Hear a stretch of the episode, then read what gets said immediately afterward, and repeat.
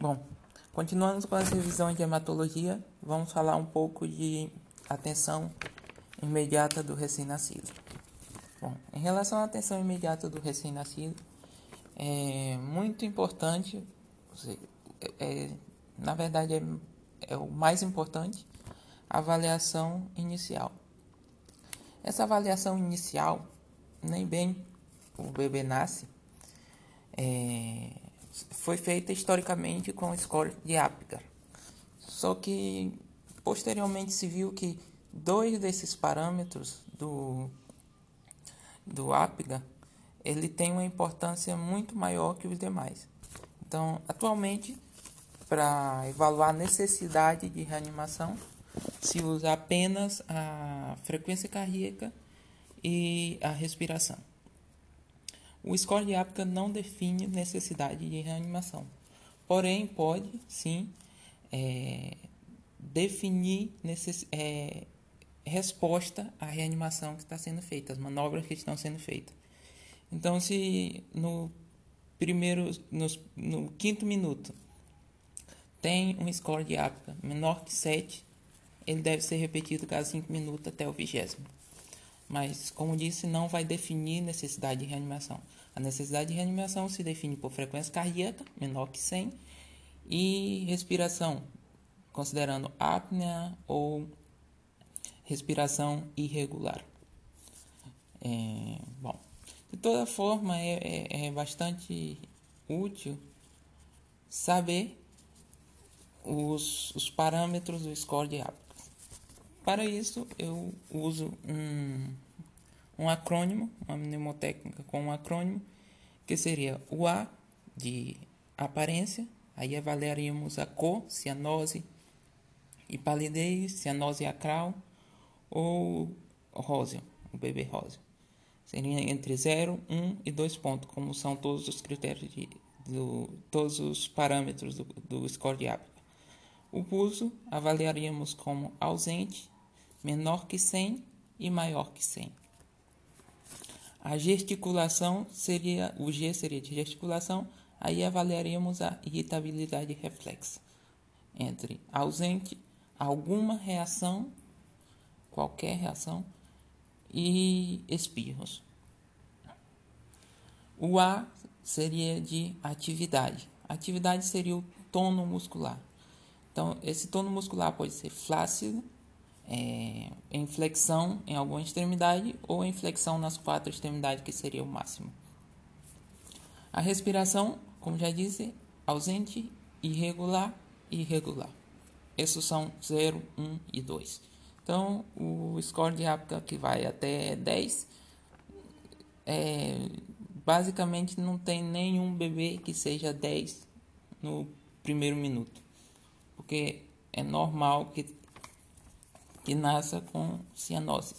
Ou seja, a cianose é, é basicamente estável em todos.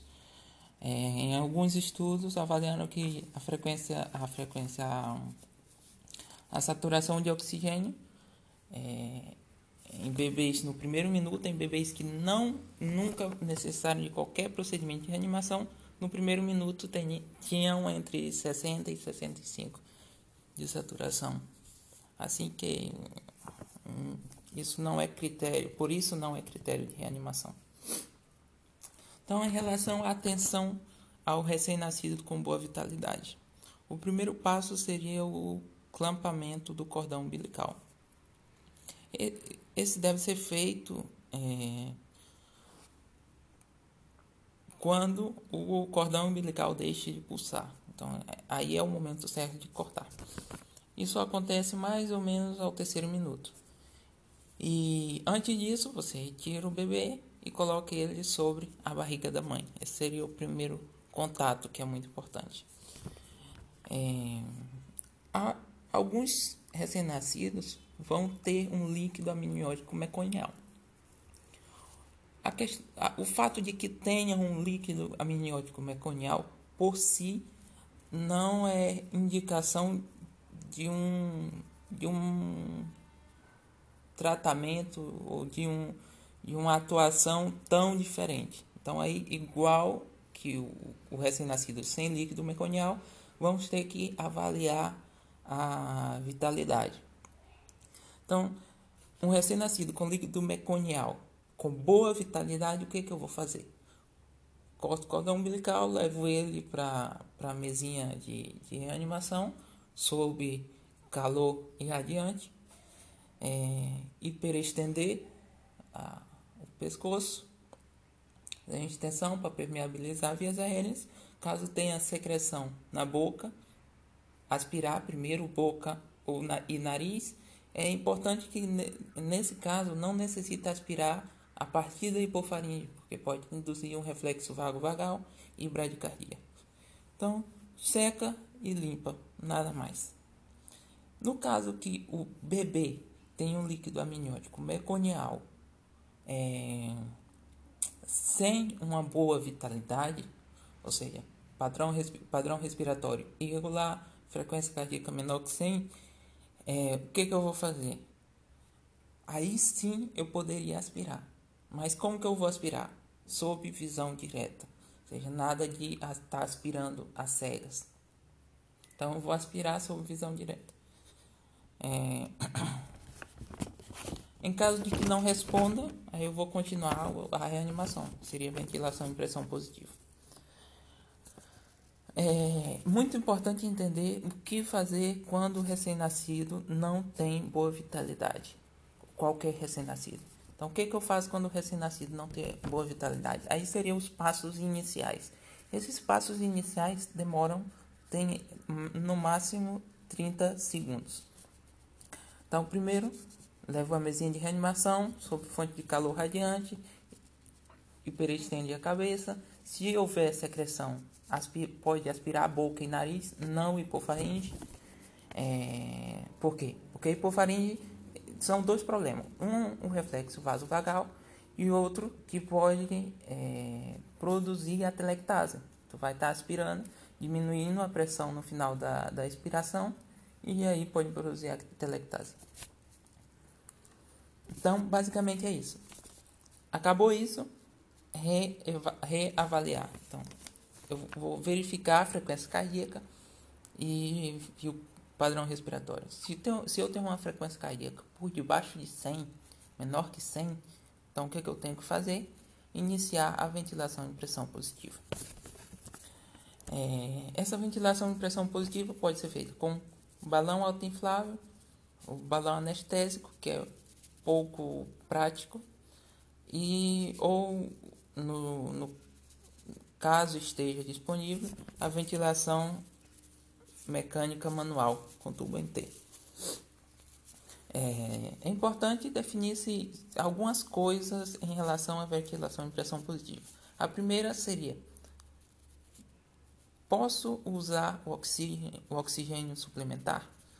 Bom, nos recém-nascidos a termo, inicialmente não. Inicialmente não é necessário.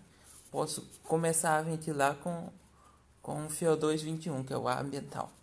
Então, começa a ventilar com FiO2 21 ar ambiental. Caso não responda, sim, poderia iniciar é, o suplemento de oxigênio. O, o, o ruim do, do balão autoinflável é que ele não. Ele usa é, é, é, branco ou preto. Ou seja, ou pode ser ar ambiental ou pode ser é, FiO2 90 a 100%.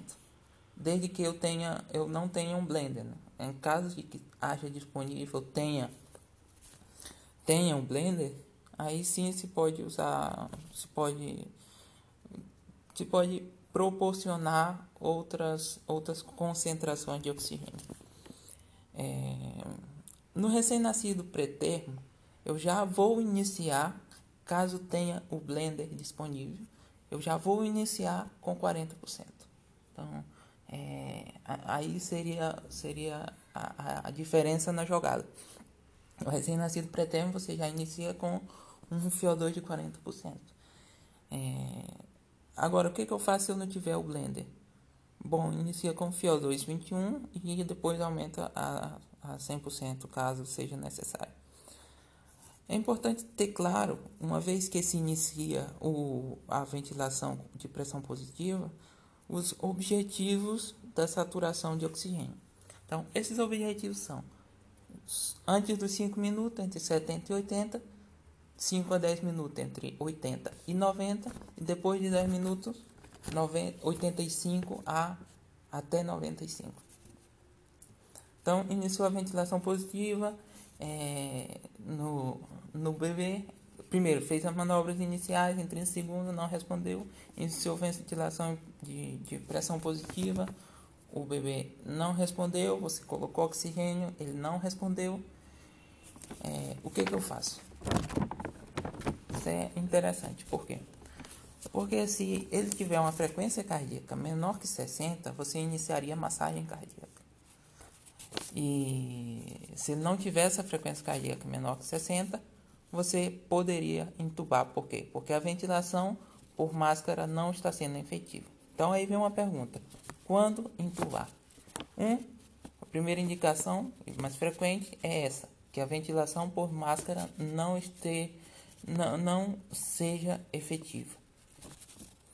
É, outra indicação, a ventilação por máscara prolongada, necessidade de massagem cardíaca, ou seja, sempre que vá iniciar a massagem cardíaca, é melhor que, que, que se coloque, que, que se entube o paciente. Por quê? Porque a massagem cardíaca torna é, inefetiva a ventilação. Ou seja, é mais difícil manter a ventilação com massagem cardíaca.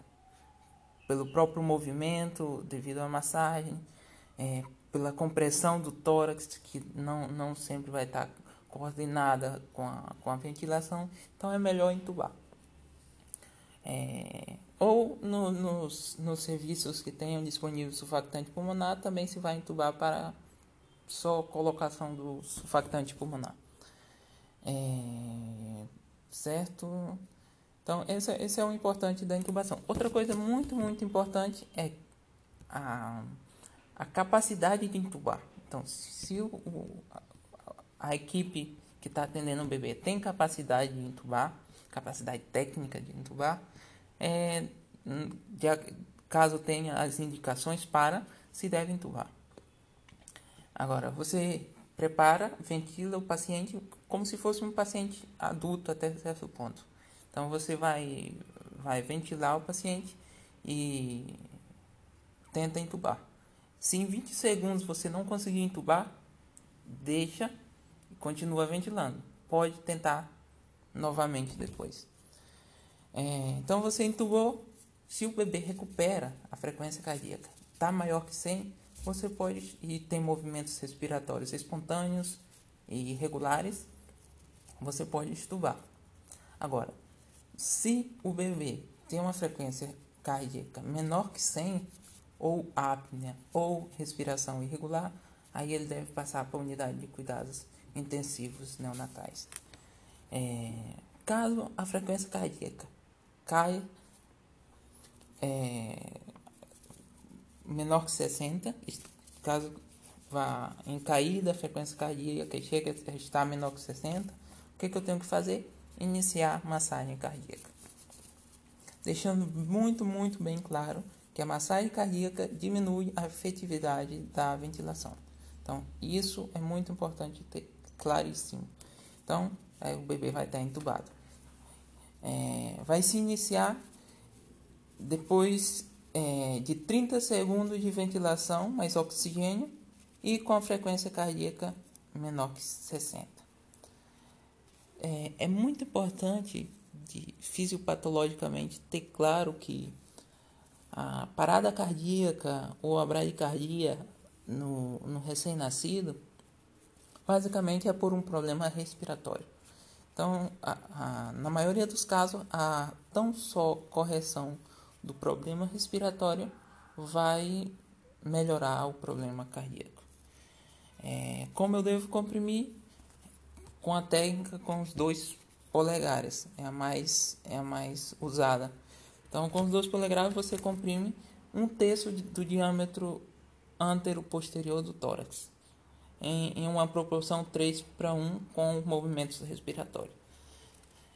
É, se a frequência cardíaca chega a, a, a maior que 60, detém a massagem cardíaca e continua com ventilação. Se a frequência cardíaca chega a, a mais que 100, aí você detém a ventilação também. É, por segurança, é, os bebês que necessitem massagem cardíaca deveriam passar a cuidados intensivos neonatais. Outro, outro, outro, outra coisa que temos disponível é, no nosso arsenal seriam os medicamentos. O medicamento basicamente é a adrenalina. Então, a adrenalina eu tenho duas vias para usar ela. Mas o primeiro e mais importante é quando usar. Então, eu vou usar adrenalina quando é, a frequência cardíaca é, esteja menor que 60, apesar da ventilação e apesar da massagem cardíaca. Agora, como eu vou usar? A adrenalina a gente tem duas vias no bebê para usar. A, seria a via endotraqueal e a via endovenosa. A melhor é a via endovenosa. É, por, por ser uma via parenteral, já não tem tanta alteração na absorção, é, o tempo de ação é imediato e, e essa seria a conveniência. A adrenalina endotraqueal ela tem, tem, tem um problema. O primeiro é que a absorção é errática, ou seja, é, é, é muito, muito irregular. O início de ação também é muito irregular. E a verdade é que é uma, uma via que não, não está bem, tão bem utilizada, bem estudada. Então se usa por quê? Porque já supõe-se que uma vez estando em massagem cardíaca, o bebê já está entubado. Então uma via que sempre está disponível. Então é, é uma, por isso, por isso justifica a utilização da, da, da via endotraqueal. Como eu vou usar? Sempre diluída, a adrenalina no bebê sempre vai ser diluída, uma proporção de 1, a, de 1 por 10 mil. Então vou diluir, deixar preparado e usar 0.1 a 0.3 é, mililitro por quilo. Isso uma dose única. A, a adrenalina endotraqueal não deve ser repetida. É, então você indica a adrenalina endotraqueal, usa enquanto vai canalizando a, a veia umbilical. Então essa essa é a indicação. Uma vez que canalizou a veia umbilical, não tem sentido utilizar a adrenalina endotraqueal. Então aí utilizaríamos a, a adrenalina endovenosa. A dose é 0,5 a 1 ml dessa solução de 1 por 10 é, 0,5 a 1 mililitro por quilo. Saúde. É, eu posso repetir essa adrenalina endovenosa a cada 3 a 5 minutos. Em caso que eu não tenha resposta a isso, aí eu poderia usar expansor de plasma. O expansor de plasma pode ser lactato, é, pode ser soro fisiológico, 9 por mil, ou pode ser até sangue inteiro, sangue total. É, esses são a, é, os, os, cuidados em relação à, à reanimação. Também os bebês necessitam, num primeiro momento, alguns cuidados de rotina. Primeiro seria a, em relação à clampagem do cordão umbilical, a 2 a 3 centímetros do anel umbilical, e envolve com a gasa embebida em álcool 70. Nos casos que o bebê seja muito prematuro, em vez de usar álcool 70, pode usar soro fisiológico. O nitrato de, de prata para prevenção de é, infecção gonocócica é, deve ser usada também de, de rotina. Uma gota em cada olho. Não tem muito mistério, é uma gota em cada olho. É, antropometria deve ser feita também nesse primeiro momento em todos os bebês. Perincefálico, é, torácico, abdominal, é, comprimento do bebê, peso, tudo isso. Só para ter claro, perímetro cefálico normal 33 a 37 centímetros. a tipagem sanguínea do sangue do cordão umbilical. É, no caso de, de, ser uma mãe sem, sem serologia de HIV e sífilis, deve também é, tomar serologia. E que mais? O, o, algo muito, muito, muito importante é identificar o bebê. Ou seja, todo bebê deve ser identificado nesse primeiro momento. Essa identificação é muito importante para evitar que mais tarde se troque o bebê na, na, na hospitalização. Então, esses basicamente são os cuidados imediatos do recém-nascido. Continuaremos com as revisões.